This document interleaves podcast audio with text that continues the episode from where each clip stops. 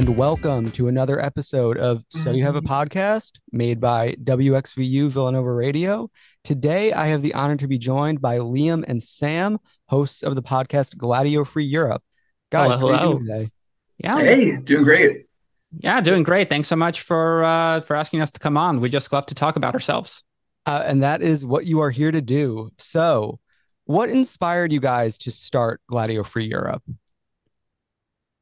Uh, t- I, guess I can go first. Uh, for me, really, it was uh, podcasting is something that I'd wanted to do for a while, for a couple of years. Um, and it just so happened that I happened. I mean, it just so happened that I fell in with a group of people, uh, Liam, Sam, and Abram, who were Yeah. also interested in uh, pursuing this venture. So uh, next thing you know, we uh, we're podcasting, and now we're up to episode sixty six, I think it is. So it's been a while. yeah, Almost yeah.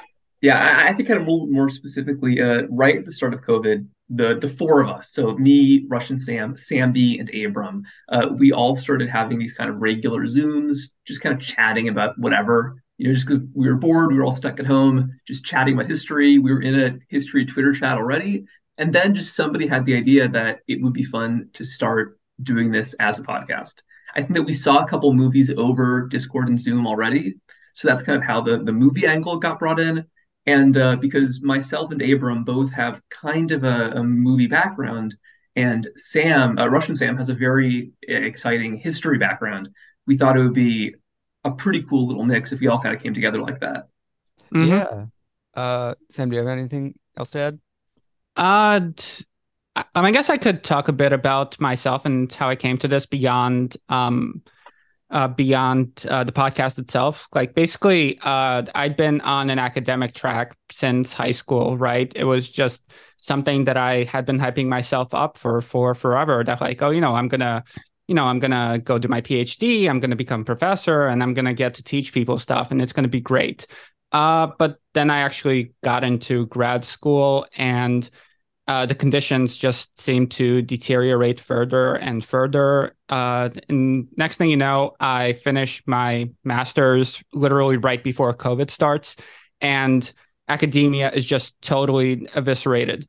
So I guess the long and short of it is that uh, you can say that this is sort of an alternate academic path for me. This is a way to pursue my passion, uh, something that I actually studied uh, without having to worry about being adjunct faculty earning like $20,000 a year or whatever. Yeah, very interesting. I've heard horror stories from uh, professors or just visiting Yeah. professors about how difficult it is in academia right now. It's Mhm. rough out there. Yeah, yeah, yeah. And for me, this is always just a hobby. Um, I was a I was a history major in undergrad. Um, but since then, I've uh, been mostly in the film world. I've been doing a lot of very low level film and TV development stuff for the last couple of years. So uh, I'm having a lot of fun in that world. Uh, but uh, history was always a really big kind of fun hobby of me. Uh, for for me, it's always something that I uh, a lot of what I engage with on, on social media is history stuff. So that's kind of it was this kind of nice little marriage of my two main hobbies, you know, cinema and uh, history with this podcast. So Yeah, and so sort of since we're talking about you guys' uh, more personal background, do you have any historical periods that you are each particularly interested in? I'll let Uh, you go first, Sam. Yeah. Well, I mean, it just happens to be whatever I happen to be uh, researching at the moment, right? Uh, before I was uh, doing the podcast, I should clarify that I was doing Middle Eastern history specifically. And I was honestly kind of myopic about how I went about the study of history, where I uh, just with the rise of like increasing specialization, uh, I just wasn't really pushed to explore other areas nearly as much. Um, and I feel like that's a that was a big mistake, uh, just because it means that you have a very limited perspective. You don't have a great idea of like the wider world and the wider systems, Yeah. uh, wha- uh, where events are happening. Um, so yeah, uh, now I'm I have a more holistic approach. I'm studying a lot of periods that I didn't really think I'd be interested in before. Uh, currently, I'm looking at the Cult of the Saints, uh, which is again something I never thought I'd be uh, interested. But to but to circle back to my favorite period of history, I still have to say that it would be like the 20th century, just because it's what I'm most familiar with. It's the one that's most relevant to our times, yeah. and it's um, it's just very like it's a time period when you can touch, right? Like yeah, yeah. you can still speak to people who lived through many of these events. And yeah. that's what really drew me in the first place when I was first starting to get interested in history. Yeah, yeah. I, I studied a lot of 20th century stuff as well in undergrad, but I've mostly been interested kind of in the opposite, the stuff that is the least relevant, the stuff that has the least uh, actual political implications for you know modern discourse. Uh, at least just for like purely aesthetic reasons, I was always most into like the you know like the ancient stuff, the medieval stuff, uh, the, the, kind of history that is, uh, I think, a lot more, oftentimes, uh, more exotic and exciting. And I have to admit that my interest in a lot of these areas is a lot of times it's it's pretty juvenile. It's just because like I, I, find it interesting. But I think that uh, studying history for its own sake is absolutely valid, and uh, and I think is sometimes one of the better ways to approach history, especially when you're dealing with uh, events more alienated from the present day. And I think that uh, in general, I kind of hazard against trying to draw too many inferences about the present from the past. Because I think that usually that just leads to a misinterpretation of both time periods. Mm-hmm. Yeah, thank you both for your answers. So before we get on to some of the other questions, could you briefly talk about the name Gladio Free Europe because I find it very funny. But for our less parapolitically inclined listeners, could you give a little explanation? Uh, I'll say, I think the main reason that this podcast is called Gladio Free Europe is because that was a very funny joke in like early 2020. Mm. Uh, Gladio takes its name, of course, from Operation Gladio, which is, as you mentioned, is this uh, parapolitical uh, set of stay behind programs in Cold War era Europe. Basically, what it was was that uh, well, Gladio these, specifically Italy. Sorry. Yes, specifically in Italy. Yeah, but it's often used kind of as a metonymy for these this broader yes. set of programs that may or may not have existed in other countries. Uh, most famously in Belgium, in France, in Germany. What it basically is is this uh, insane Cold War era plan where the CIA and NATO were giving uh, in, in, in, coordination with European governments, we're setting up these basically right wing militia programs to protect European societies in the event of any kind of Soviet invasion. So basically, it meant giving money and guns to neo Nazis to uh, to potentially to fight communism. And I think that uh, the the interplay between communism and fascism is something that I've always been very interested in. I think that the uh, specifically anti-communist nature of fascism is something that is sometimes ignored in liberal historiography or is something that is kind of missed. And Gladio was something that was being discussed very heavily around like the start of COVID, especially by a lot of other podcasts that we are fans of, and I'm sure you're fans of as well. Uh, and so that's kind of the main thing. And also, it's, it's, it's a great pun, you know, Radio Free Europe, Gladio Free Europe. And, you know, as, because, you know, Sam and I, we're all committed anti fascists. I think that we would all love to live in a Gladio free Europe and a Gladio free world more broadly. Yeah. Yeah. Yeah. That's what we're building towards. All right. Uh, yeah, that's uh, it's a great title. Very funny. Uh, Thank you. Gives me a chuckle every time I read it. Um, so. Yeah. I'm not great. I'm not. I'm not the best at puns, but I think that is the best one I've ever come up with. so moving on to more of like the uh, production of Gladiator for Europe, has there been a learning curve in the way you guys approach it? Yeah. How do you do it yes, differently yeah. now than when you started? Uh, well, let me just say that uh, the learning curve was so steep that our first three episodes are now completely inaccessible because they were so bad uh, compared to our earlier stuff. Uh, but I'll, I'll let Russian Sam take this one. Yeah. Uh, um, in the beginning, when we were just starting, like we basically had no idea what we were doing right. Like we all uh, consume podcasts, we listen to a lot of them, but nevertheless, uh, consuming and producing are yeah. two totally different things. There's a lot you have to learn. Uh, I have a tendency to uh, just keep rambling on, and uh, it's been a struggle to cut down on that, really. Uh, but yeah, we uh, we had to be better at organizing our thoughts yeah. and to basically structure way uh, to structure each episode in a way yeah. that like flows naturally and Yeah, also makes sense to the listener who is probably who might be getting Yeah. ex- exposed to any of this for the first time yeah, ever. yeah. And, and, and I would say I, I got a shout out Abram here. Yeah, he's not as directly involved as he used to be because of work commitments, but he was like our Brian Epstein. He really helped us organize ourselves and become a more serious uh, podcasting team. And for a while, he handled all of the production, which is a really huge commitment. Since then, Russian Sam and I have picked up more of the producing slack when it comes to editing, which I, am very fortunate in. I I'm so. Uh, let me take a step back. I'm so grateful for Abram for doing so so much amazing producing work in like the first year this podcast was around. But since I've been taking more editing on myself, uh, I've learned a lot about how to not just how to edit a podcast, but also kind of what goes into like you know writing a podcast and producing. It gives it gives it gave me a better and broader perspective of the whole enterprise. hmm Yeah, absolutely. Abram is totally indispensable. Big shout out to Abram. Yeah. So what what is some of the process like? Do you guys have a, a writer's room where you, you know, hash out ideas and then record? Is there a lot of editing usually?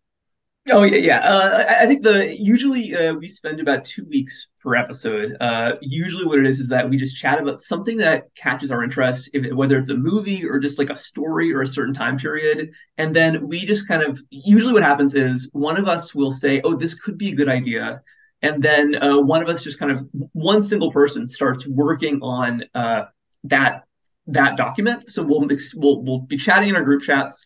We'll have an idea, maybe a fan will have an idea. We'll look into that. We'll decide it's a good idea for a podcast, and then one person will just start doing all the research. And then once we get closer to the date of recording, usually we might ask, like, if Russian Sam is doing something on his own, I might step in to help with the research, or vice versa. And then uh, we really te- we we're, we are both, especially me, uh, terrible procrastinators. So we tend to do a lot of cramming in the last few days before the podcast is recorded, just figuring out what exactly, what kind of information do we want to cover in this episode? What is less, dis- what is less essential? And then eventually, the final, uh, kind of the final writing stage really happens in the editing suite. Once you Russian Sam and I are actually editing this podcast, sometimes if uh, a certain line is a little bit irrelevant to the broader context, that can be cut and the entire thing goes smoother. And the, the whole the broader the, the the entire episode is more focused. All right. Mhm. So Sam, do you have anything to add? Uh, no, I think Liam uh, did a great job summarizing it. Okay, so now moving on to some of the uh, content of your show. Uh, what is what are the limits to presenting historical events in movies that you found through watching a lot of historical movies? Well, it's, I mean, there's a number of problems here, right? I mean, I guess the biggest one right off the bat is the fact that uh, movies are a, a, a for-profit product. They're made to Yeah. make money, and naturally, that's going to lend itself to very particular interpretations of history. Yeah. Uh, that uh, that I would say is one of the main hurdles. But even beyond that, like with movies, you have a very limited amount of space to cram all of this information into, and that, of course, doesn't lend itself to a lot of nuance. Oftentimes, you're going to be relying upon uh, the audience's preconceptions about a particular period uh, to like basically fill in the blanks so they can like comprehend what they're seeing exactly. And when Yeah. that foundation isn't the most stable and the most factually informed in the first place, it leads to a lot of problems with how we understand history. Yeah, totally. And, and even beyond that, I think that uh, there's a fundamental conflict, which I find very interesting, uh, between the demands of the narrative and the demands of history, basically. And how, in a, in a lot of cases, uh, changing the truth, or I shouldn't say changing the truth, in a lot of cases, editorializing or making assumptions about the past feels necessary to tell a good story. And I think it's really a choice of every filmmaker uh, how much is acceptable to stray from the past, to stray, you know, to stray from what we know about a certain time or place to tell a more engaging story.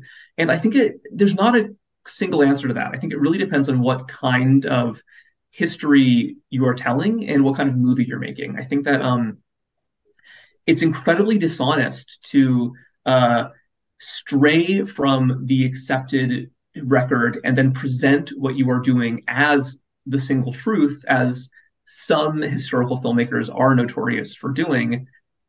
But I think that extemporizing uh, or editorializing uh, to in ways that tell a better story, I think sometimes that like I think sometimes you can get away with that.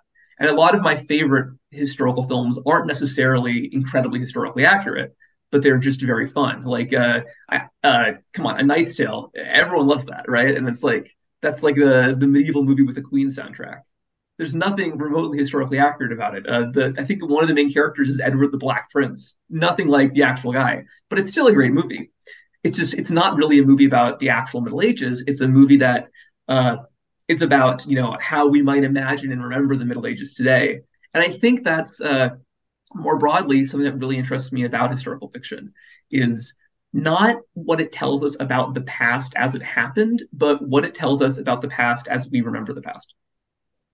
Hmm. Yeah, very thorough answer. Sam, do you have something to add? Uh, no, no. Okay. Um, so you kind of both touched on this a little bit, but what do you think separates good historical movies from bad ones?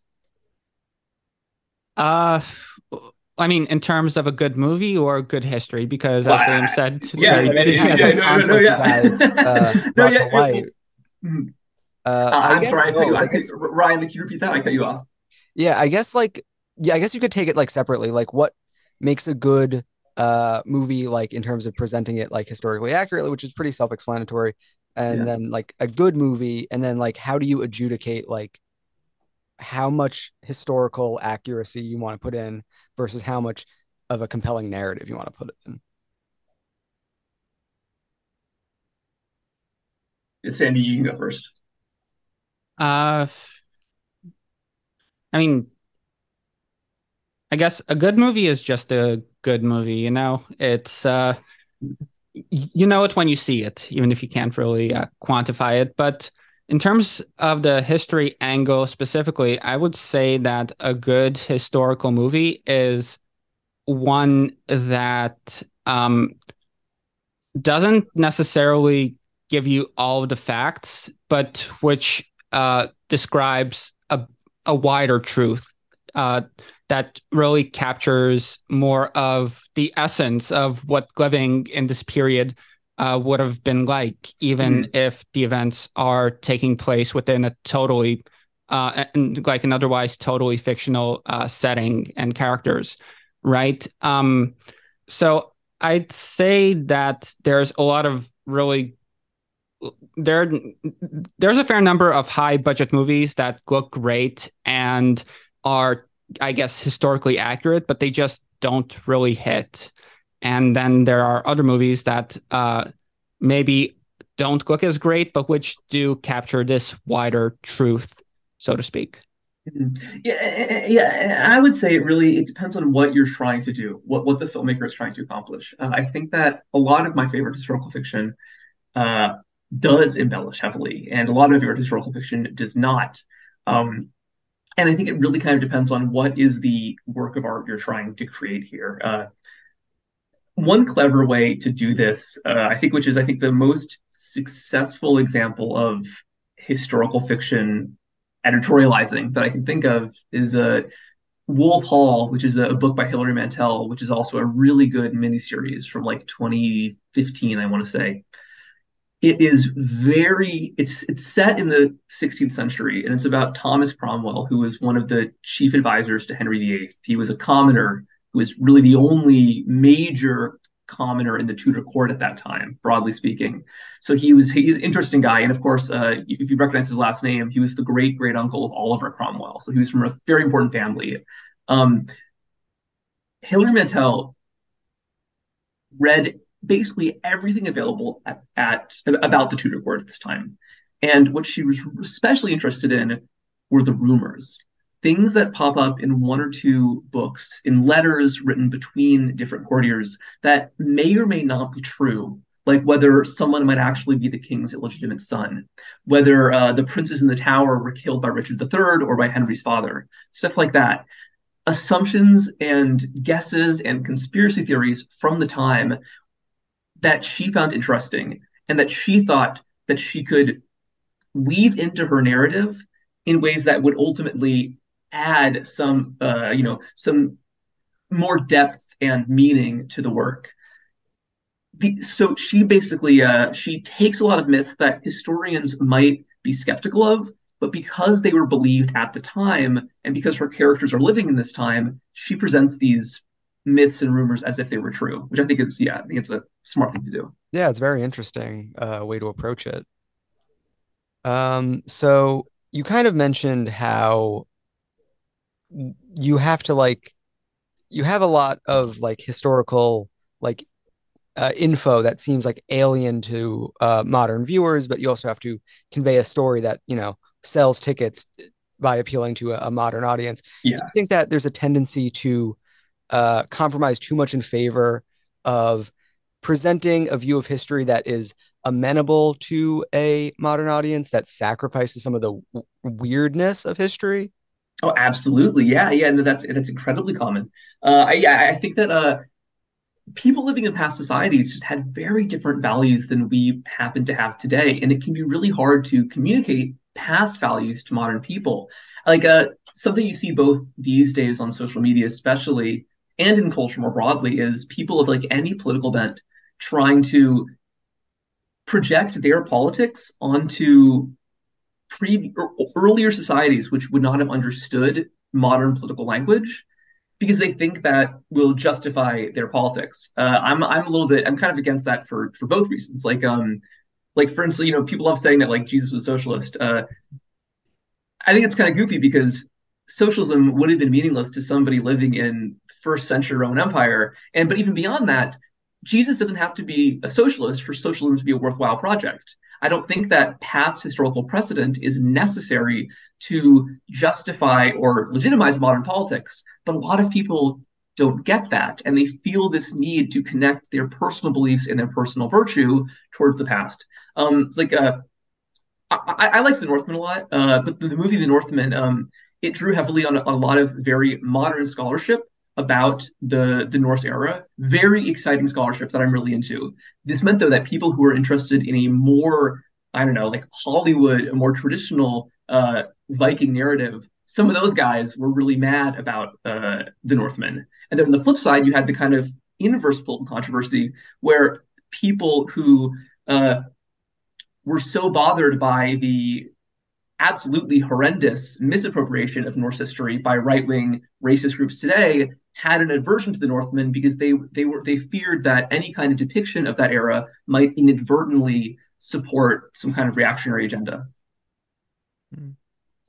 So the next question I have is do you think there are any historical eras that lend themselves more to film than others?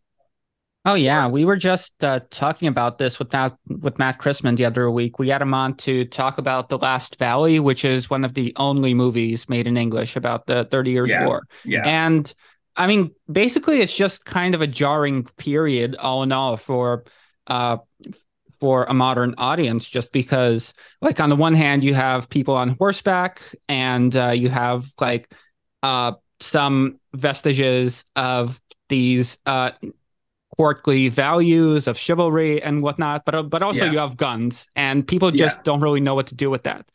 yeah, and this is why I think the early modern period is so exciting because of you know those all those changes and these kind of contradictions to the modern eye. But yeah, it makes it makes early modern history a bit tricky to depict, especially the later early modern period once you know like modern cannons and artillery were being so heavily used uh, I, th- I, think really what it is though is that there are certain genre paradigms that are very familiar to filmmakers. It has a there's there are certain times and places that give us a that, that are associated with tropes and aesthetics that everyone understands. Like the old west, you know, cowboys, Indians, you know, bank robbers, train heists, yada yada yada. Honky tonk piano, you know, uh, Middle Ages, knights, witches, you know, horseback, all that kind of stuff. Um, so there are certain times and places that audiences and filmmakers instinctively understand, but eras that stray from that, people have trouble with wrapping their heads around what life was like then. Just like a, as a, a, micro example from my own life, uh, a while back I wrote when I was at in, in, a, in a, when I was at film school, I wrote a script that was set in the early 20th century, like 1910-ish, looking at the kind of birth of modern police in California. And that's an era that a lot of people have trouble wrapping their heads around because it's it's not Victorian. World War One hasn't happened yet. It's still like 20 years off, or it's still a decade off from the Jazz Age. So it's this uncomfortable middle ground where people just are not as familiar with the uh, the aesthetics in particular of that era, the and also the the, the, the social values of that era, which I think leads to a lot of eras being unfortunately ignored by historical filmmakers. I think the Thirty Years' War uh, is an incredibly rich source of inspiration for storytellers, and that's why it's a shame that the only English language movie about it uh, in the last fifty years has Michael Caine doing a terrible German accent. Yeah. Um, and something that has been kind of touched on is how the way history is popularly imagined often tells us more about us now and what we oh, think absolutely. about ourselves mm-hmm. than actually what happened. Can you yes. guys talk about that a little bit and maybe give some examples? Well, yeah, historical memory is something that interests me a lot, and that that's a, a, very common theme in our podcast is what historical media says about the time that created it, and it always says so much. Um, I think that uh, uh, just a, a, as an example, right now, um, so one era that we've talked about a bit, or yeah, an era that we've talked about a bit that doesn't get much attention in Hollywood, but has gotten a lot, but is very important to the formation of modern politics. Uh, is the kind of early medieval period, like when different ancient uh, tribal groups were settling down in the ruins of the Roman Empire, all that stuff. Uh, there's a lot of really interesting historical work being done right now on that period, the fall of Rome and the earliest Middle Ages. Guy Halsall is a really good historian about that era in particular, and we draw a lot from that one guy, especially. But it's a it's a very it's a surprisingly politically charged era because a lot of modern European countries root or attempt to root their identities in historical records from that era. A lot of people are really attached to the idea that their modern national identity, which generally speaking has a lot to do with modern politics, like, you know, that there was like a, the German cultural identity was largely shaped by like the 30 years war and then uh, and of course there wasn't even any kind of unified germany german nation until the later 18th century um later 19th century but a lot of german nationalist historians had a very strong interest in using the ancient past to justify and to legitimize their political ambitions. So that's why when uh, you're dealing with that era in particular, um, oftentimes the scholarship and uh, of like ancient Germanic tribes is unfortunately tainted by people whose political ideology was used to justify a lot of very, very terrible things in the 20th century. Um, this is with the example of German nationalism in particular. And, and staying with that example, I think that a good example, um, an interesting look at how kind of like a media depictions reflect historical memory. One of our earliest episodes was on this Netflix show called Barbarians, this German series about Arminius, this famous uh, barbarian rebel against Rome in like the year 50 AD around then. It just got a second season. Uh, it's it's a fun show. It's like it's like kind of classic like you know sword and sandal adventure with this barbarian setting, but it's although it's very self-consciously rejecting a lot of the German nationalist precepts that uh, color and I would say uh, misinterpret the ancient past, it still falls into a lot of those same kinds of traps in depicting uh, the Germanic speaking barbarians as like inherently free and naturally democratic people, using this language that made sense to modern to 19th century nationalists and makes sense to people with democratic ideals today, but doesn't necessarily reflect how these ancient peoples saw themselves. And then on top of that, a, a lot of other uh, scholarship of Roman times and uh, uh, in general uh, has this kind of uh, very kind of like integrationist model. Like the idea that like, oh, the Romans brought Europe together and that's really good, which clearly shows this kind of, you know, uh, uh, EU kind of European integration ideal going into modern politics, which I think is kind of funny. And it's it's just it's incredibly hard for people to not color uh, their interpretation of the past with with their experience of the present, and that is never more obvious than in historical fiction. Mm-hmm. Yeah, and you don't even have to look at people misunderstanding the ancient past to see this in action. Just look at how World War II is our automatic reference point for everything. And, oh yeah, yeah. And, and, and like it's always like a lot of current events are always read, read through that gloss. Like someone is Hitler, someone is uh, is uh, yeah. uh, someone is lusting for the Sudetenland, uh, yeah, um, etc. It's just, um, I guess it's somewhat um more mediated in terms of World War II because again, most people living today have like a grandparent who fought, who they, they would have known that grandparents. So there is an anchor there. But on the other hand, it also lends itself much more to um, political messaging just because it's something that looks vaguely familiar to people. Mm-hmm. Um, and you could use that to ram any number of agendas through based on right. like these vague sentimental feelings for pop pop. Yeah, and, and, that's why I think that if we're talking about you know the the importance of historical accuracy in fiction, I think that it is most important when you're dealing with the mo with the most recent past, like the 20th century, 21st century, because that's when uh, it's very easy for any kind of any kind of interpretation of the recent past to basically serve as propaganda in some form. Um, so I think that, like, for example, like uh, so much, so many Hollywood movies about Vietnam, even if there are like nominally anti-war, ultimately reinforce really unfortunate and often very racist ideas about Vietnamese people. Like the most infamous example is The Deer Hunter is a very celebrated film.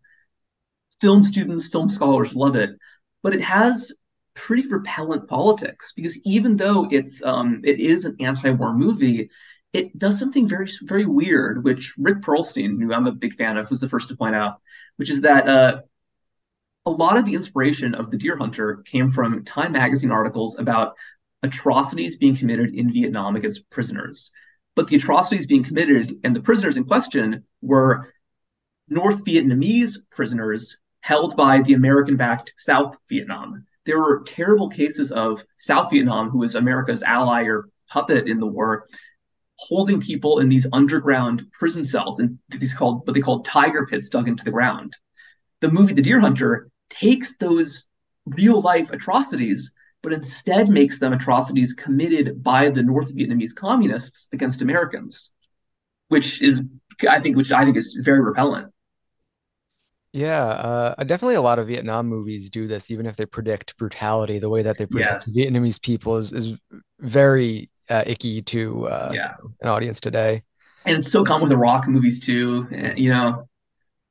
Yeah, Iraq especially because pretty much everyone today has memories of, yeah. of that too. Yeah. Yeah, yeah. And and it's interesting for modern things because they become much more they become mediated almost immediately. Like they mm-hmm. made movies about World War II during World War II. They absolutely, made, yeah, yeah. Is there anything yeah. you guys might want to talk about? Uh, sure. Well, yeah, I think it's that. Uh, yeah, his like historical, like the construction of historical memory happens while history is still happening. Uh, like like the tropes of World War II movies of you know all of, like all these like Brooklyn Italian guys and like Southern good old boys come overcoming their differences to fight and fight the Nazis. Like those movies like that were being made when the war was still happening you mentioned the old west there were like a, a, lot of the most popular writers in the like 1870s were writing westerns when the west still existed you know like Bret Harte, like people like that which i think is very funny um, and uh, a lot of times uh, fiction is the main way people interface with the past and the present and i think that fiction tends to loom a lot larger in the creation of historical memory than actual education does. Mm-hmm. And that's why, yeah. And so I think, which is, um, which is usually a bad thing. It usually means that um, misinterpretations that filmmakers make for the sake of the narrative, for the sake of box office success, will lead to misinterpretations of the actual past. The only silver lining here is that uh, once these historical narratives are created, it's really, really hard to overturn them. So when nationalists and right wingers uh, try these days try to deliberately distort history in a more nationalistic direction, if their nationalism conflicts with Hollywood and with uh, popular consciousness, it's really hard to fight that. So basically, I, I don't think DeSantis uh, can beat, uh, can change American history too much in Florida because uh, movies people watch are always going to play a bigger role in whatever they hear in school. Yeah, you can't ban books uh, out of that uh, yeah. popular conception. Exactly, exactly. Yeah, yeah, yeah. And you, even if you do ban the books, ultimately, uh, a Disney princess movie is going to have a much bigger role. You know, like Aladdin is going to have a lot bigger role of your interpretation of like the medieval Middle East than a history book that's banned in your school.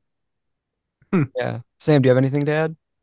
Uh, no, n- no. Liam uh, covered it all very beautifully. So, uh, kind yeah. of following from what we were just saying, uh, if you guys had a magic wand and you could change the public perception of Ooh. certain historical events, if you could, you know, take out the misconceptions and add a different perception mm-hmm. of, you know, big historical events or eras or whatever, yeah. what would you change?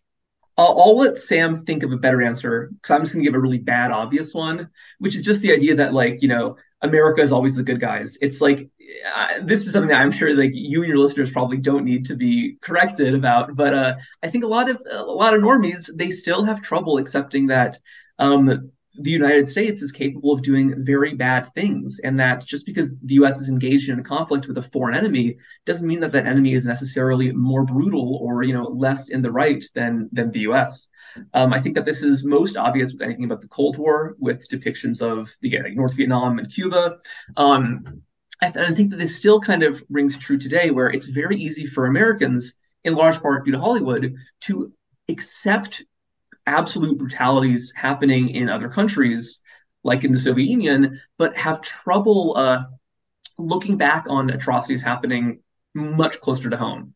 So yeah, if I could do anything, I would basically try to uh, take away the rose-colored glasses people have towards American history. But that's a, such that's such a low-hanging fruit answer that um, I'm sure Russian Sam can think of a better answer than that. Yeah, um, I guess for me, it would be that um, it would be the idea that something being old is in and of itself good and something to be looked up to, like what Liam was talking about with like socialist Jesus or whatever. Yeah. This uh, obsessive need to anchor something in the past yeah. to give it legitimacy rather than examining things on their own terms and coming to a conclusion based on based on that. Yeah. Yeah, and, that's so common. Like, uh, I read a little bit about uh, of, of David Graeber's and David Wengrow's the, uh, the the Dawn of Everything, which is a very interesting new archaeological a new archaeological and anthropological book about uh, the social structures of a lot of indigenous people of the Americas. But what I don't like about some of the conclusions the book draws, and especially conclusions that a lot of fans of the book draw, are basically that because these politic these social structures existed in, among these peoples in you know in, uh, in the Americas 500 years ago, that means that uh, they somehow can justify social structures we're trying to build today. I think that's ultimately, even if it's well intentioned, that's often a that's basically a reactionary framework. The that something has to exist in the past, something has to be ancient for it to be worth building in the present. Mm-hmm. I, I, yeah. yeah, yeah.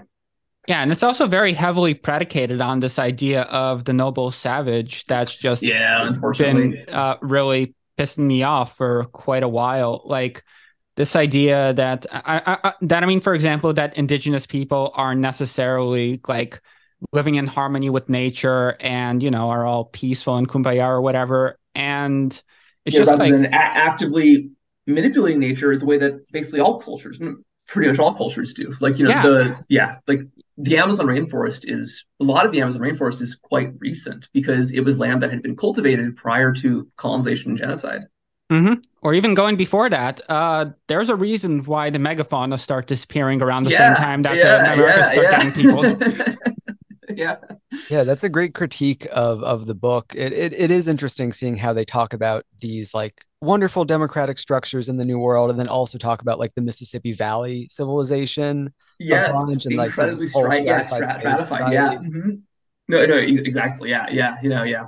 And, and, and you see kind of noble savage stuff with um, any cultures that people perceive of as primitive, uh, which is it's always very condescending, even if it's well intentioned. You see this when it comes to prehistoric peoples of Europe and the Middle East. You know, uh, I, I think in general there's this idea that it's there's there's a strong interest in uh, with a lot of left wing people in trying to both project your modern political understanding onto the past and then in return use uh, this new interpretation of the past to justify your politics today even though that kind of justification is not necessary Yeah, definitely. That just made me think of a, a recent uh, Twitter poll that I saw going around. Who was the good guys, the in World War One, the Central Powers or the uh, Entente? Just it kind of demonstrates how silly it is to project absolutely yeah yeah modern good yeah, no, yeah, in a lot of absolutely yeah no yes yes that's the, the yeah it's right. very funny All right. Um, so now moving into sort of the last section, um, going into some specific movies uh, about, you know, different historical periods and events. So I want to hear what your favorite movies that depict, like, I'm going to list a bunch of different eras and stuff. for sure Uh, so starting with antiquity, uh, what are your favorite movies about ancient Egypt? Ooh, there's Uh, so few. Like, dude, I, I think I, I just gotta say, like, there, there's like there's the Mummy, and there's its prequel, the Scorpion King. There's like the old Mummy. Uh, so I honestly I gotta say, Brendan Fraser, the Mummy. It's really fun, and it's like one of the only ones I can think of.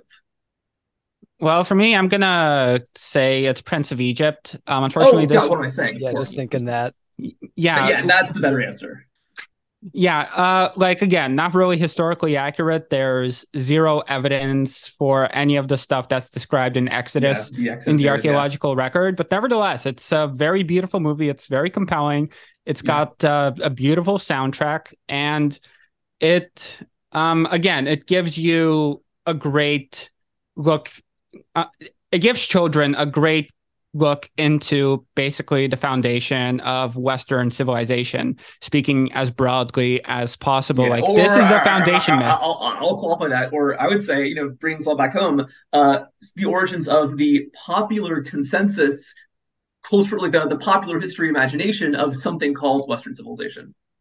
hmm Yeah, l- l- uh, like again, I'm I'm using Western civilization as a shorthand. I'm not sure I even believe in such a thing, but insofar as you can speak about uh, Western civilization, uh, the Exodus story has to be a very important component of uh, the understanding of that civilization of itself. Yeah, definitely. So what about ancient Greece? Um, I'm not very familiar with uh, ancient Greece and the movies about it. Uh, gonna need to uh, see what Liam suggests and watch that immediately.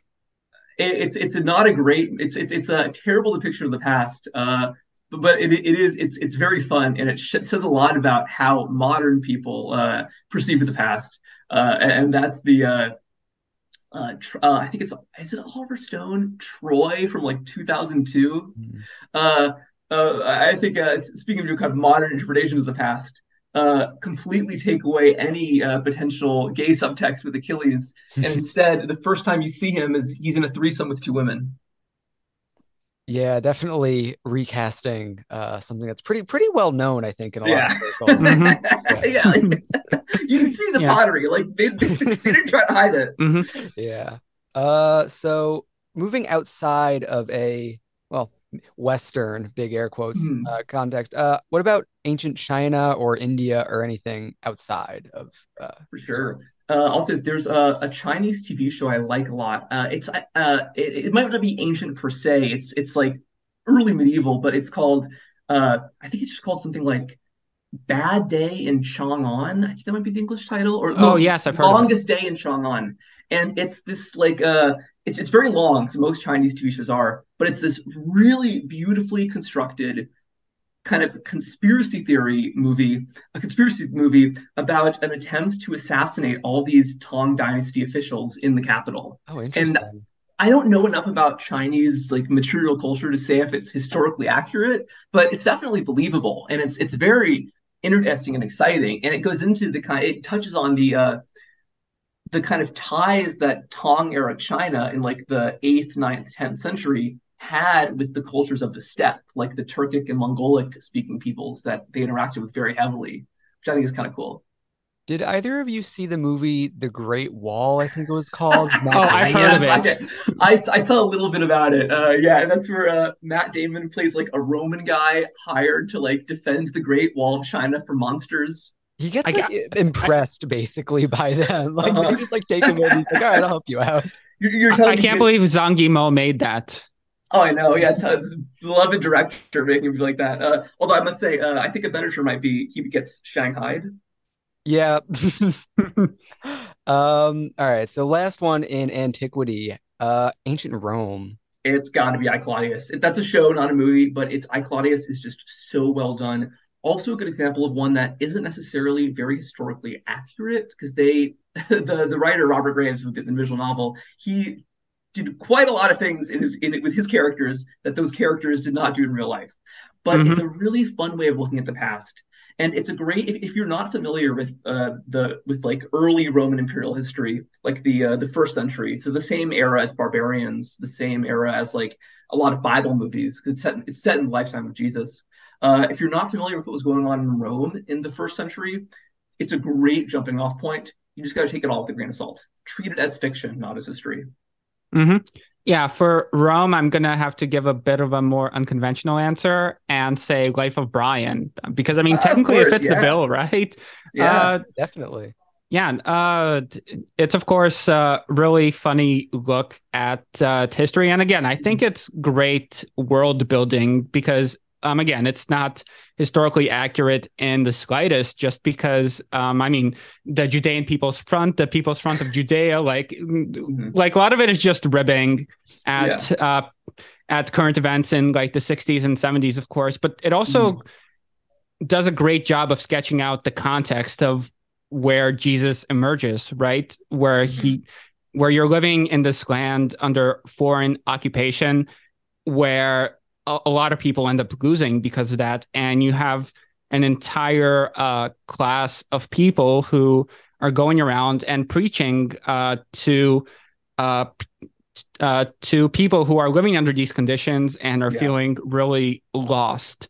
Uh, so, uh, um, again, probably without intending to do it, I think that um, that Monty Python did a great job of sketching out what living in this period would have been like. Thank you. Uh, so before moving on, I would be remiss if I didn't ask you your guys' thoughts on Gladiator, because that is probably the biggest, most popular movie that depicts ancient Rome in popular memory. Yeah, yeah, I, think it has to be. Yeah, and it, they just announced a sequel. I think with Austin Butler, so Elvis as uh, Maximus's son, I believe. Um, uh, yeah. So uh, it did. The, I think that it did. Okay, I'll say this. Uh, it gets so from a historical accuracy perspective, it's like totally bunk. But I think that uh, in terms of getting people interested in ancient history, I think it probably uh, I think it's I, I think it has a, a, very positive impact. I think um, for the most part, like I think there's a lot of people who decided to study history as a hobby or even as a profession because of the success of that movie and other movies that came in its wake, like like you know Troy, the one I mentioned earlier. I think Troy only came out because Gladiator was such a hit. Um, it's it's a good narrative. It's like classic, you know, Hollywood heartstrings kind of stuff, just like Braveheart.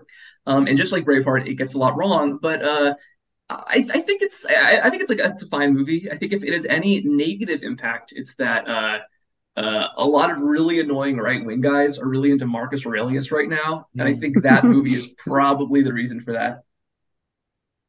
Sam, you have anything to add on Gladiator? Uh, on Gladiator itself, not really, just because I haven't seen it since I was a teenager. Um, but I mean, that kind of stuff is kind of why I was drawn to having a history movie podcast in the first place, right? Mm-hmm. Because mm-hmm. again, you're giving, uh, you're sketching out like the basic contours of this world, and you're using the podcast as a medium uh, to dive into yeah. the history of that, while at the same time you're able to use the movie as a reference point, so that even if people aren't really like familiar with uh, uh, third century Roman military life, they can uh, nevertheless just see, oh yeah, that's what's shown in the movie, and this is what that actually means. Wow, that's really cool.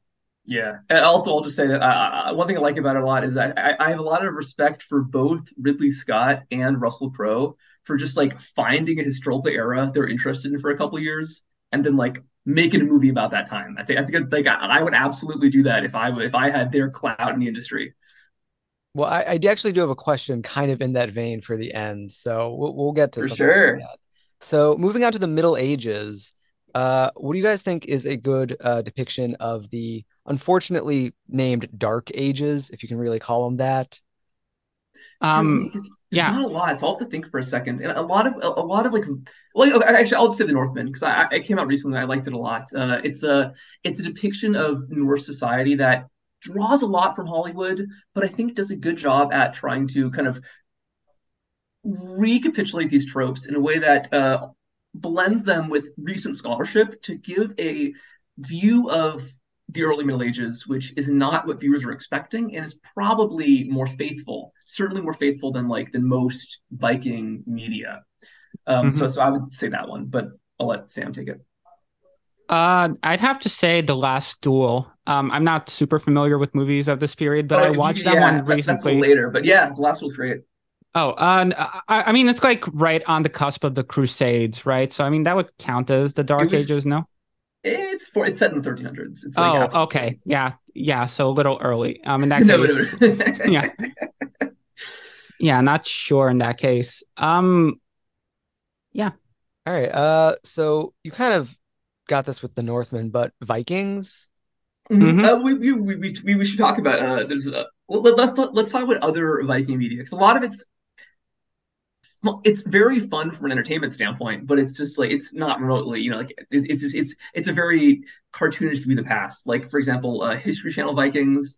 Uh, it's a fun show. I, I think you've you've seen most of it, right, Sam? Uh, I've seen up to like season four, I think. Yeah, it, it's just like uh, it, it's interesting because it starts out uh, with a very old school kind of like gung ho, very kind of like you know macho mm-hmm. Viking depiction, the kind of things that like bad people who like the Vikings like a lot. And then it's kind of funny as the show goes on, you start seeing the perspective of Norse culture sort of change. It doesn't become more critical of the brutal aspects of Norse culture. Instead, it kind of like tries to, it kind of shifts to a more kind of like woke Vikings attitude, which I think is kind of funny. Mm-hmm. It kind of shows how, you know, yeah. values changed among the people who made the show as it goes on. Mm-hmm. Um, one thing, one thing I think is kind of goofy, or I don't know, I'm not goofy. Uh, there's a new Vikings show called Vikings Valhalla, which is like the the sequel spin-off that's on Netflix now. And I think it's got higher production values than the original. The writing's a little bit weaker. Um, but what I think is interesting is that it tries to make uh, it tr- it de- depicts descendants of the Vikings living in medieval in like Anglo-Saxon Britain as basically uh, like an, an oppressed ethnic group who suffer racial discrimination.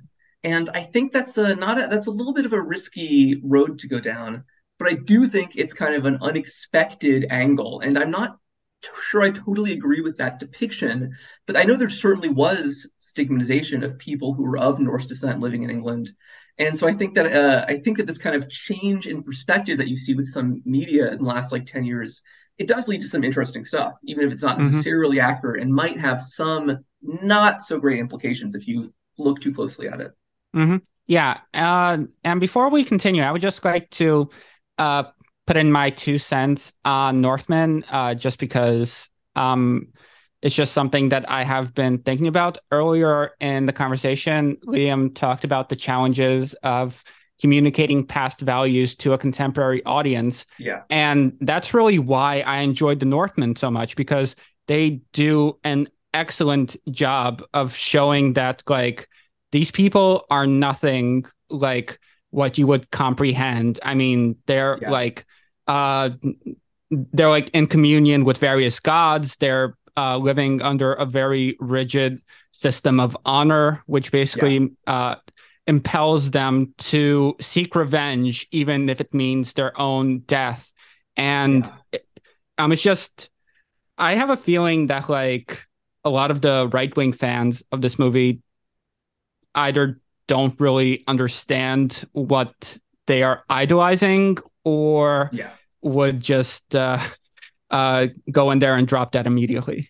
yeah, I think yeah, it, it, that movie. I, I don't know. I guess I don't want to spoil it necessarily if you haven't seen it, but it has a it has an ending that is tragic from a modern perspective. And Robert Eggers definitely knew what he was doing with that. He was trying to show that uh, this character does something that modern people could not comprehend and would see as incredibly repellent. And it has disastrous consequences from him. But in the specific social context of this character's world, his decisions make sense, even if they horrify the audience. And I think that's kind of cool. Um, one episode, one episode we did a while back was on this Roman movie called Quo Vadis about early Christianity. It's a it's a pretty good movie. From the 50s. But what I found most affecting about Quo Vadis was that there are characters, Christian characters and pagan characters, both have deaths that are very noble in that respective culture. There is this noble pagan guy, this like virtuous pagan who kills himself because that was seen as the most honorable death for a Roman patrician. But then among the Christians, you see all these people get martyred. You see there's a scene where St. Peter is crucified upside down, which is like the biblical narrative. Because for him, with that belief system, dying at your enemy's hand for your beliefs instead of killing yourself to protect your honor, that is what is most virtuous. And I think that's a very cool, very deliberate decision on the part of the filmmakers of Quo Vadis. Mm-hmm. Yeah, very interesting. So moving to the later Middle Ages, what are some good depictions of the Crusades? There's not that many. Uh, there's the Cecil B. DeMille Crusades from the 30s, which is one of those like huge spectacles that nobody cares about anymore because it was made it was black and white, mm-hmm. and people only want to watch the color epics. Um, but of course, the the ones the other one you have to mention, which I actually never got around to watching until a few years ago. I was really slow on this. The famous one, it's also Ridley Scott. Uh, it's uh, Kingdom of Heaven. Um, so that's one where uh, I, I know he definitely plays fast and loose with a lot of the details, and I think that most of the characters are most of like the, the primary characters are very um are, are totally fictitious and there's and uh there are some scenes that are a little cheesy and the story doesn't totally work all the way, but visually it's just really, really beautiful. Uh, the depiction of King Baldwin, the kid in the gold mask, like that, come on, that's so cool. Like you gotta love it. Uh, and uh, it, it, has a very kind of, uh, it, I think in its own way, uh, talking about just a little bit historical memory here, it has a very modern kind of 2000s view of the Crusades very much informed by a, a kind of moderate liberal anti-war on terror kind of message that has an understanding of both modern conflicts in the Middle East, particularly you know the Iraq War, which was like just starting, I think, when that movie came out, like 2004, 2005, uh, as one of another kind of like series of you know pointless conflicts in the Middle East between different cultures that should just get along with each other.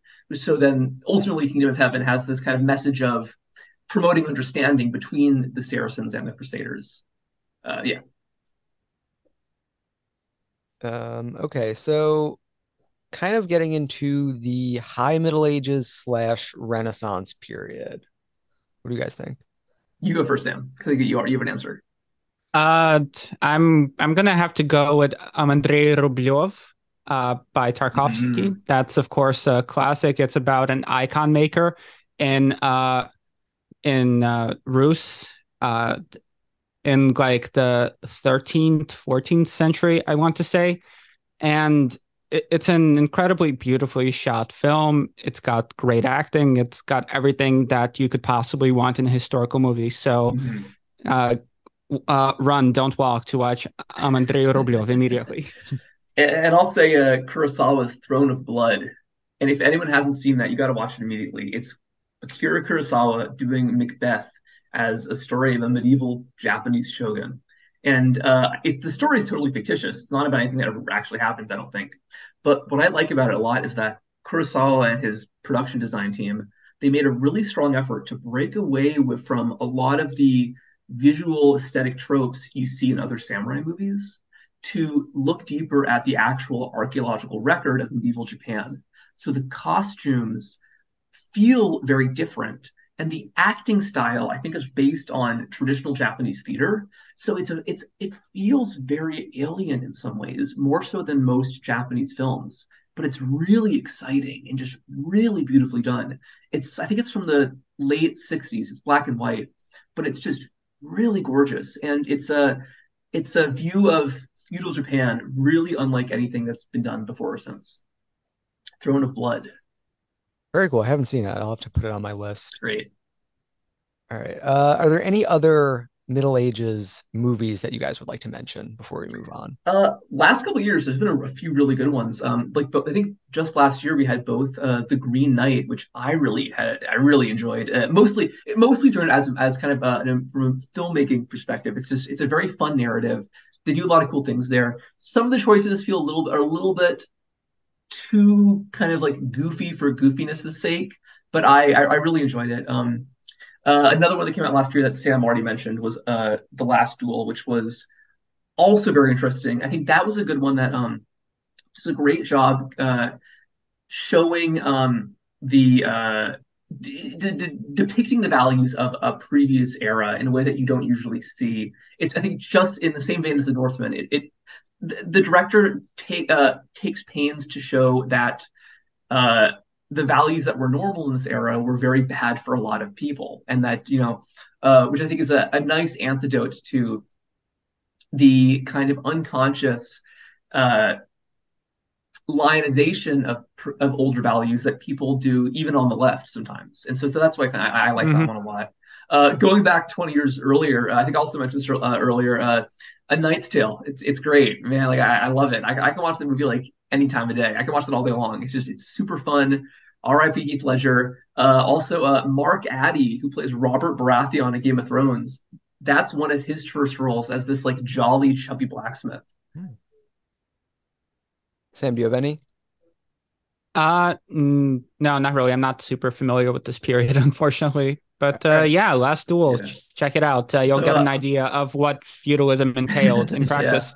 Yeah. Uh, I also also I still get around to read. I still have to get around to reading the book, but uh, the film within the name of the rose by Umberto Eco really good. Uh, it's it's about it's uh, if you look if, if, if anyone's played that game Pentiment that just came out like a couple months ago, you would love in the name of the rose. It's about life in a medieval monastery, and it goes surprisingly deep into the uh, the role of Platonic philosophy in uh, medieval Christianity, and especially the role of Platonic philosophy in heresy, which is kind of cool. All right, so moving on to the early modern period, what are some of the best depictions of the colonial Americas? The whole thing. All... Ooh, okay. Oh, uh, okay. You go, Sam. Oh, oh, okay. Uh, recently I watched this Canadian movie called Black Robe, which is really interesting. It's basically the story of a Jesuit uh, mm. in very early French Canada who has to uh, go from uh, from the big settlement into one of the faraway outlying settlements where there had mm-hmm. been some success in converting uh, some of the locals.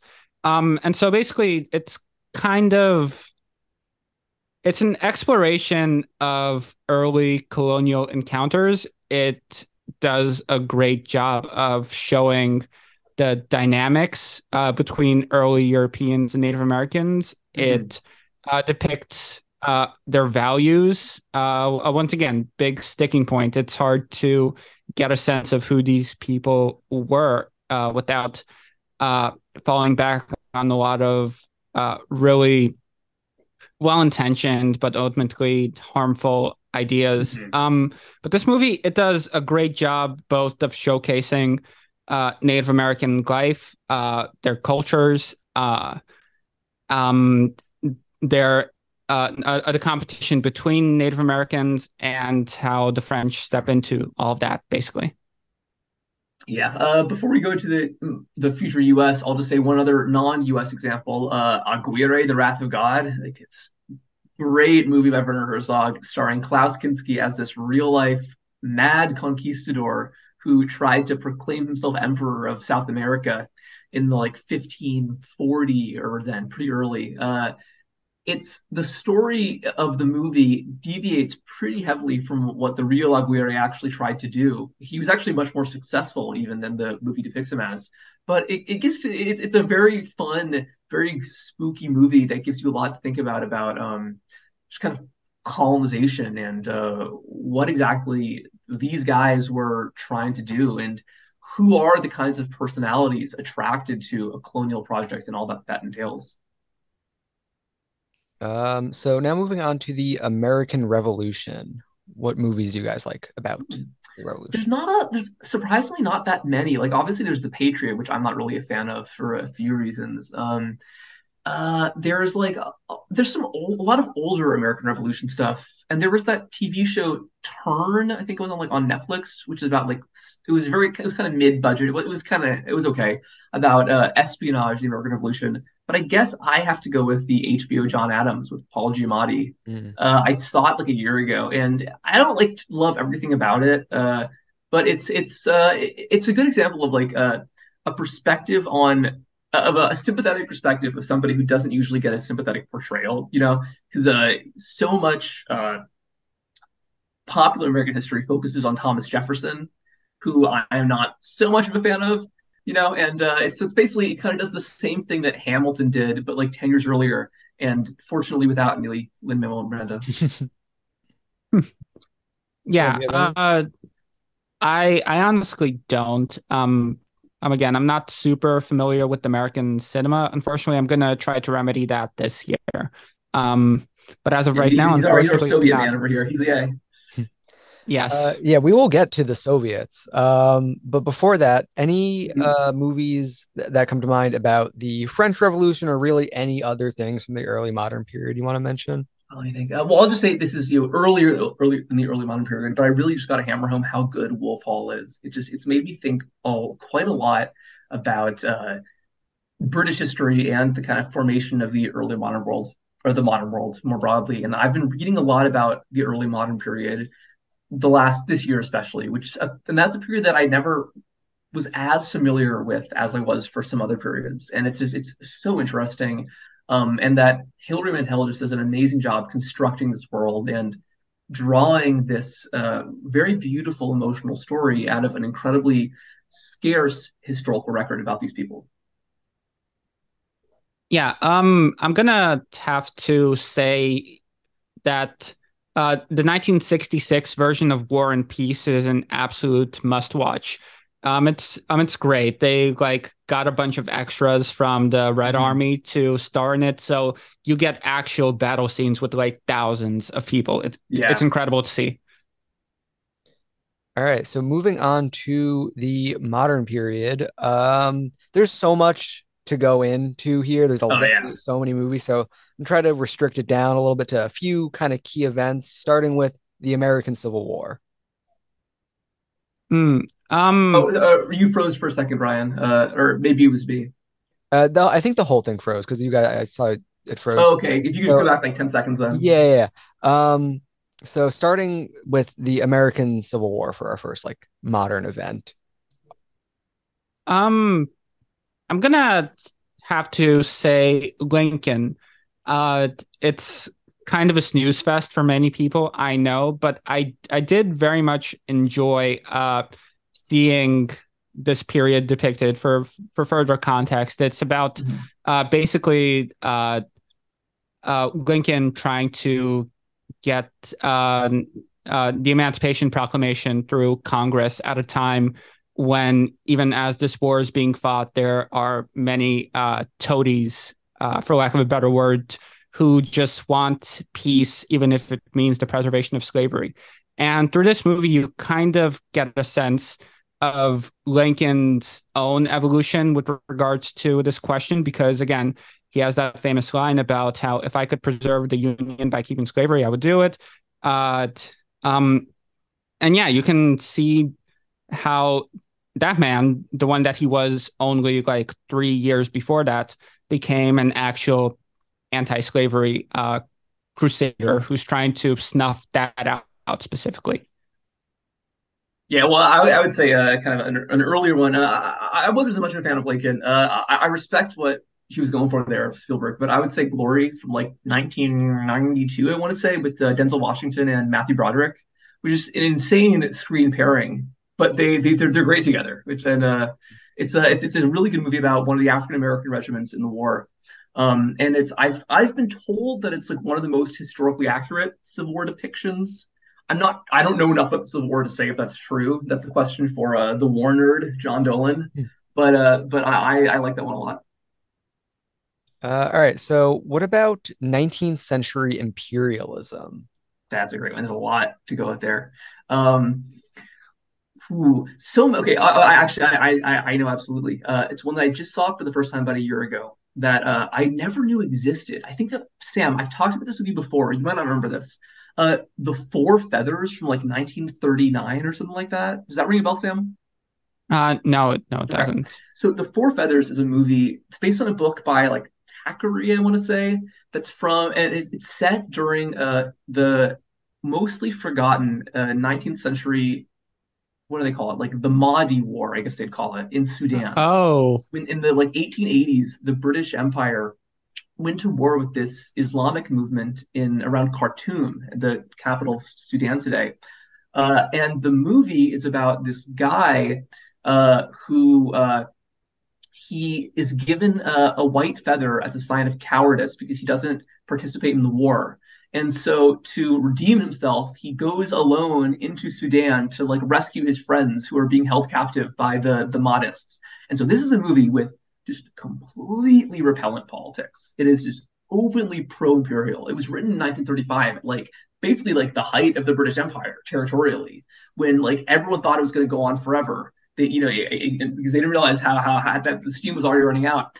Um, and it's it's absolutely a piece of like naked imperial propaganda, and but it's at the same time it's a really exciting, compelling narrative, and it's from like it's from the 30s, but it's an early color film that's aged amazingly well from a narrative standpoint. I I don't know if it was shot in Sudan itself, but it was a lot of it was certainly shot in Egypt on location, and, and seeing the vistas there is really interesting.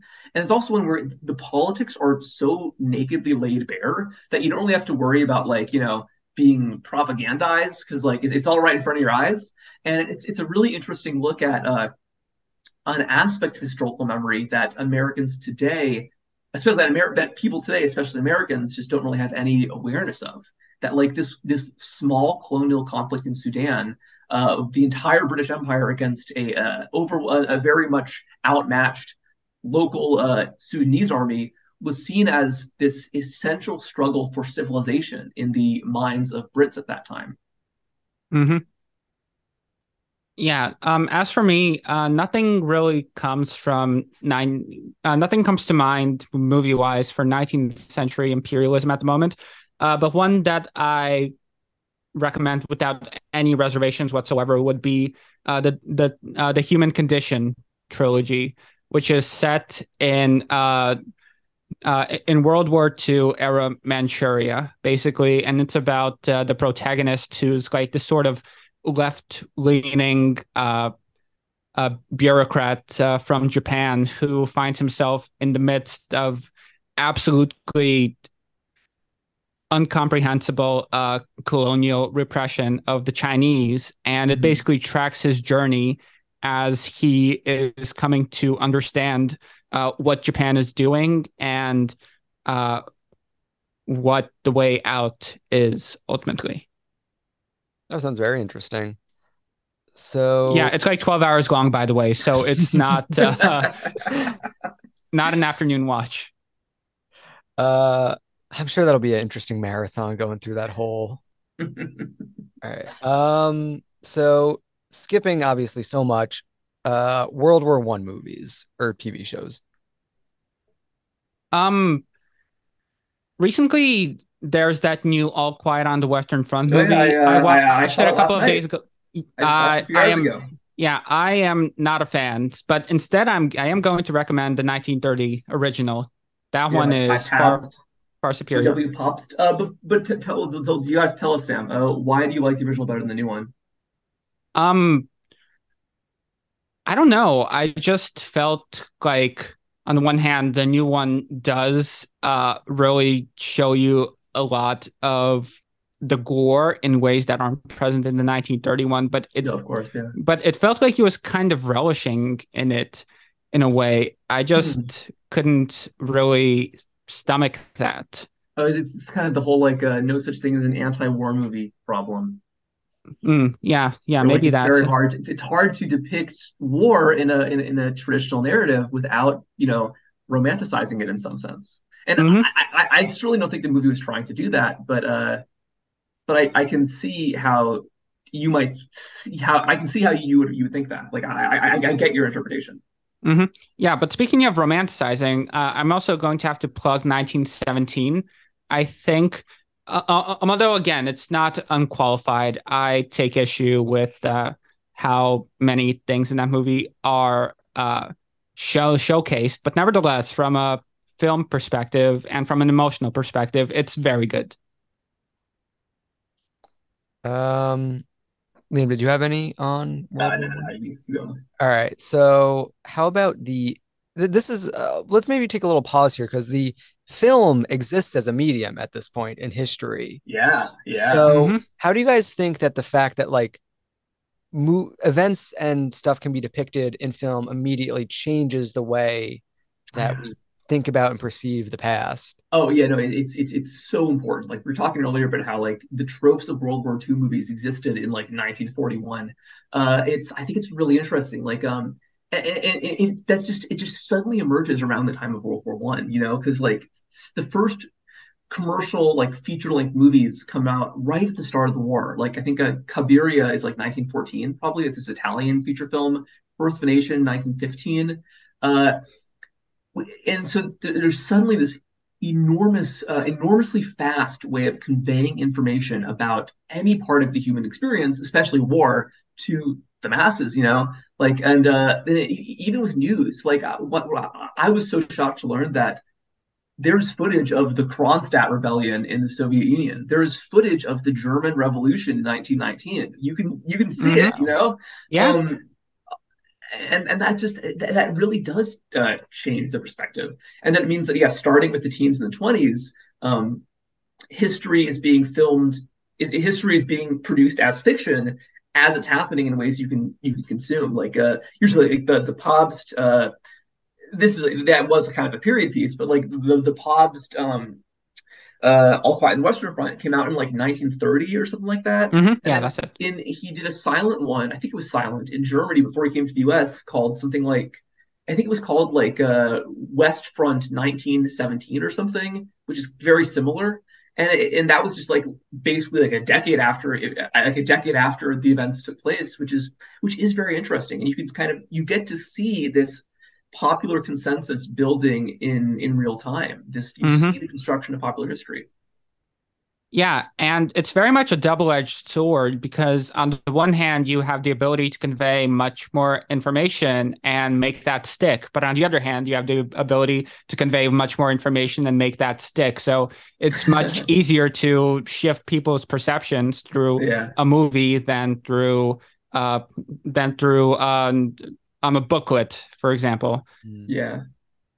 So, speaking of shifting perceptions with movies, let's talk about some World War II movies, maybe some of the ones made like during or just prior to the war, and then the more retrospective ones. Sure. I'll, I'll say for during the war, uh, there was a lot of surprisingly pro-Soviet movies made in Hollywood in like 1944, 45, because, you know, there was su such a need for cooperation with the USSR uh, and the Eastern Front that, um, in the European theater, I mean, that uh, a lot of Hollywood producers were interested in more sympathetic portrayals of Soviet of recent Soviet history. Like I, I haven't seen it yet, but I really want to see it. I think it's from like 1943 or something. It's called Mission to Moscow because it's Oh a movie, yes. it's a it's a movie about a real life uh, American uh, uh, about a real life American attaché to the USSR in the early 30s during like the infamous uh, Stalinist show trials of the purges with a very sympathetic portrayal of the Stalinist government, which I think is like is hilarious. I, I, I really yeah. got got to get around to watching that.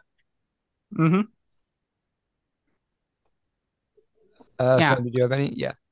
Uh, nothing contemporary, but um, I have a great uh, list of Soviet movies that I think Please, everyone would yeah, enjoy. yeah, Yeah, shout out a definitely. few of your favorites. hmm Yeah. Uh, uh, well, I mean, everyone knows the more famous ones, like Come and See, The Cranes Are Flying. Yeah. Uh, I'm gonna focus on.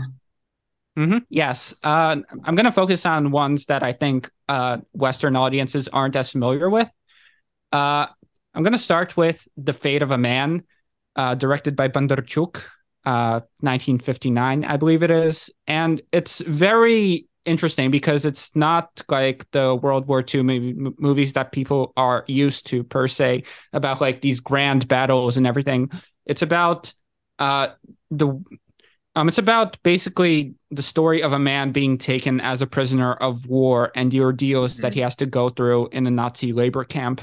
Uh, it's very emotionally hard hitting, and that's a definitely that's a definite must watch. I would have to say.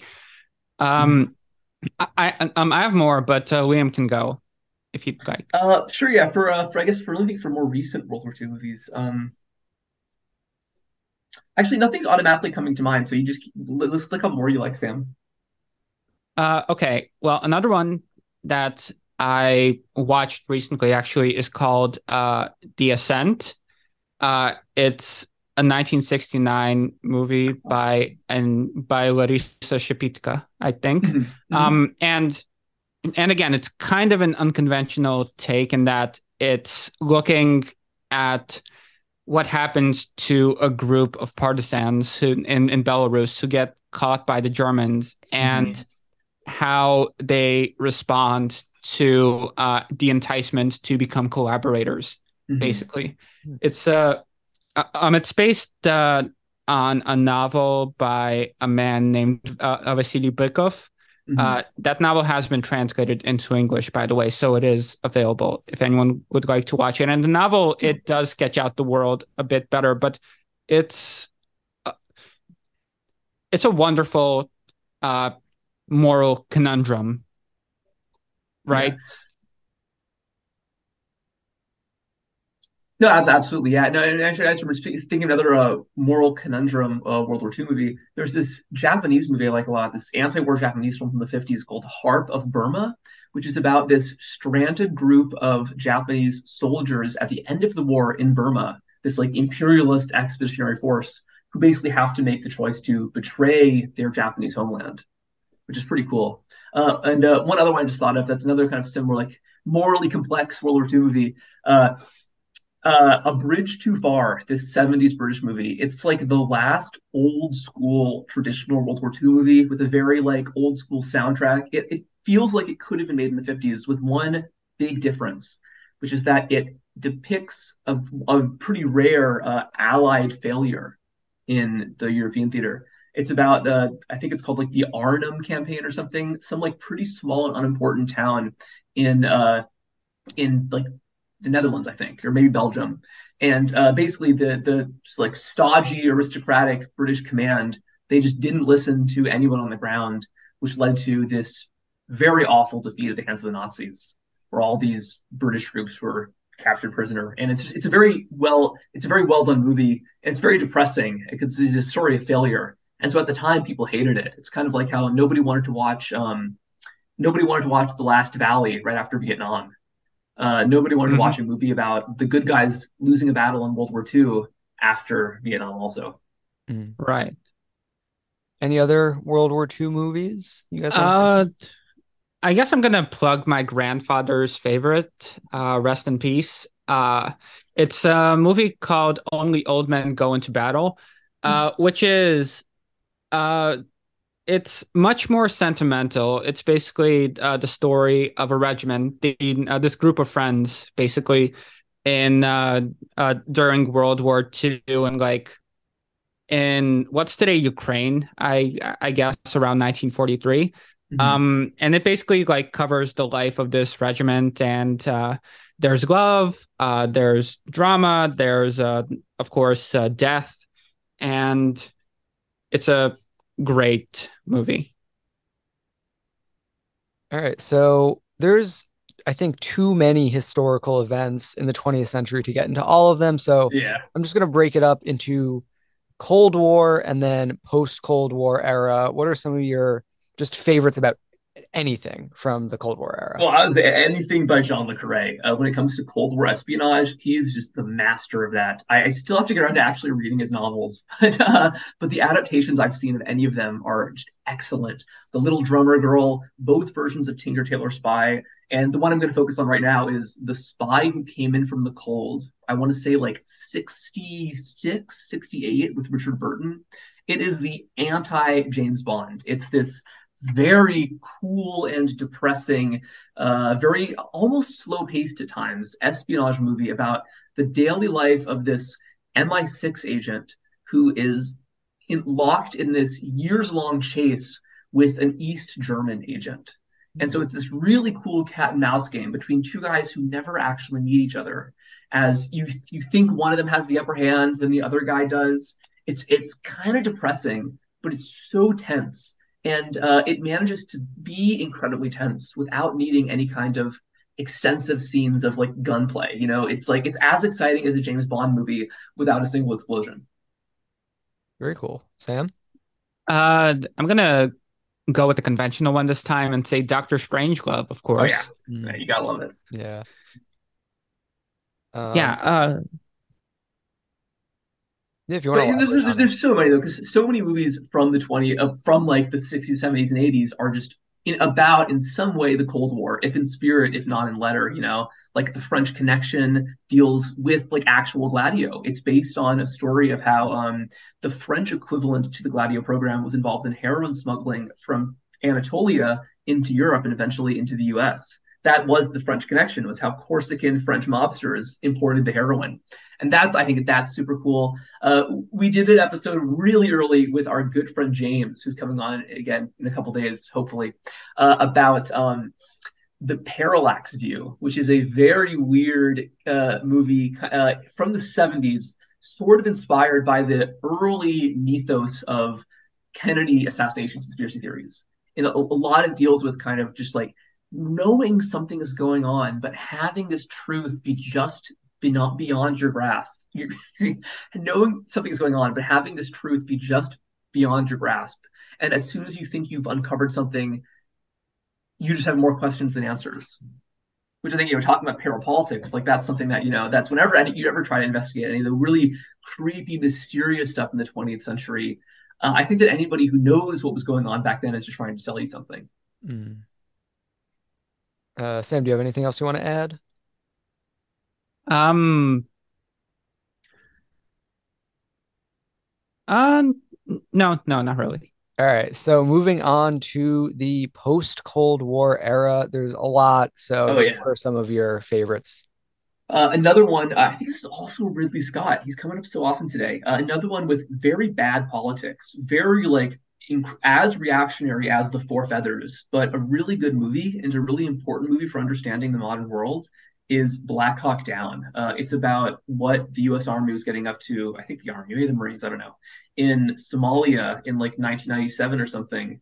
And it's in, in a lot of ways it's it's not trying to be, but it's very racist. It's it's very the, the depiction of Somalis is really unfortunate, but it completely set the tone aesthetically and politically for the cold for the uh for the war on terror even though it came out like in like 2000 even before 9-11 mm. and so that that one movie like totally picks up on the cultural mood of like the next 10 15 years which i think is really interesting.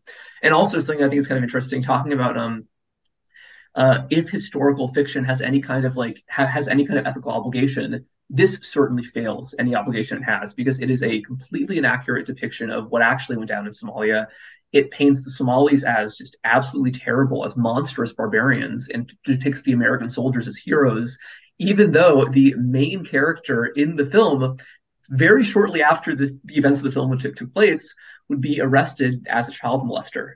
So it's a movie where like the main character is an actual pedophile, but it's so c- committed to this imperial project that it completely sanitizes that and has no problem making him the main character.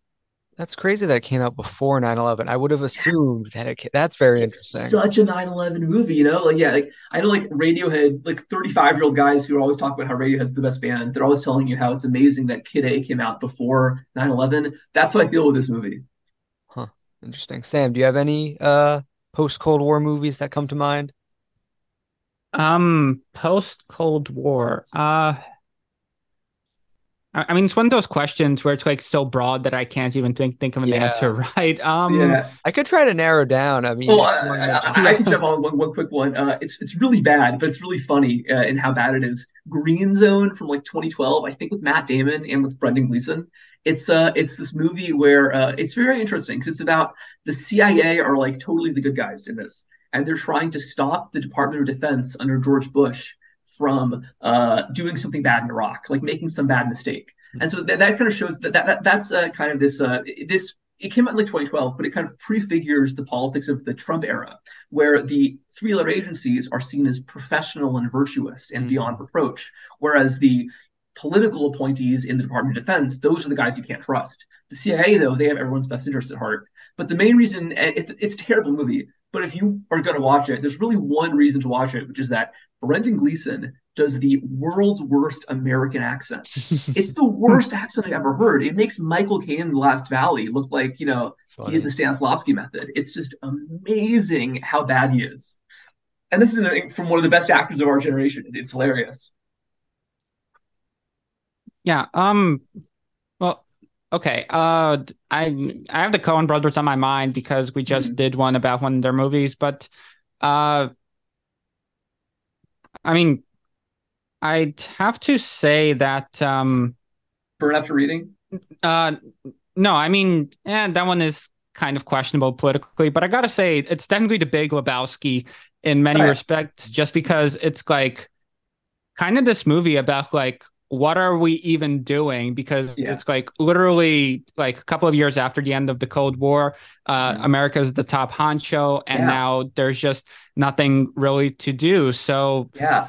so in a sense we were all lebowskis for a while just uh, trying to get Yeah. into a bunch of weird hijinks to make sense of it all the- yeah, the dude abides. Uh, and what I think is interesting about The Big Lebowski is that it's it's from like 2001, but it's set much it's set earlier. It's set in like 1990. And I, at the time, I couldn't really figure out why that was because you wouldn't know it's like it's set in the early 90s. You'd think it was set like when it was made, but maybe they were really going for that whole like post Cold War malaise kind of thing. Maybe that that was the point. Maybe that's why it was 91, not 2001.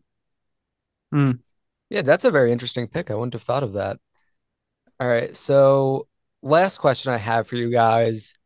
It's a it's a hypothetical. If Mm. you were given like two hundred million dollars, hell yeah! make a movie about Yeah. some historical event, what would you guys so pick? much, there's so much I'd love to do. Uh, Russian Sam, if you have any, I have a few, but if you have any ideas first, Sam. hmm Uh, well, Liam's heard this idea before, but I Mhm. would absolutely love to make like an anthology series about the Russian Civil War, where Oh, yeah, it's yeah. like uh, each episode being a different uh, theater, a totally different characters, totally unconnected, just with the connecting theme of all of these events take place during the Russian Civil War. Yeah. Oh, that, would be amazing. Yeah, yeah, yeah. No, no, that would be incredible. Uh, uh, there's a few I have that I would not be the best person to make for like you know cultural fluency reasons because they're about places and times I'm just not familiar enough with.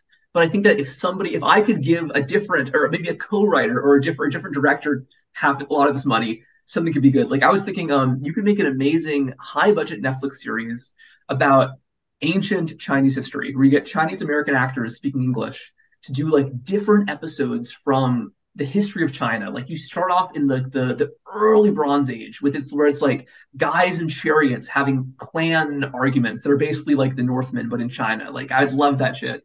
And then you Mm. go into the the Tang Dynasty and the Qing Dynasty with these like small self-contained stories. I think that would be an amazing miniseries. I also think, but for a, a movie, something I've thought could be really fun for a long time. It's such an obscure little story, but you could do so much fun with this.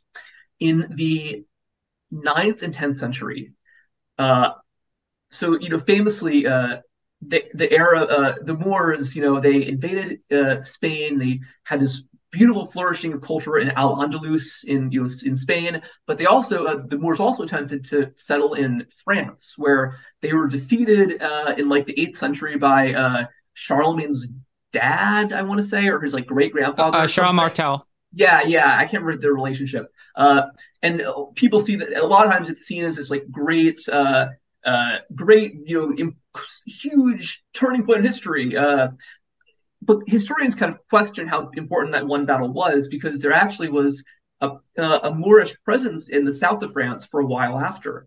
And the longest lasting Moorish presence in France was this tiny castle called Fraxinetum at the, in like the bottom of France on the Mediterranean, uh, where for like 200 years a skeleton crew of Arab pirates, or not just Arab, Muslim pirates from all around the world lived at this little castle uh, doing land and sea raids on passing merchants.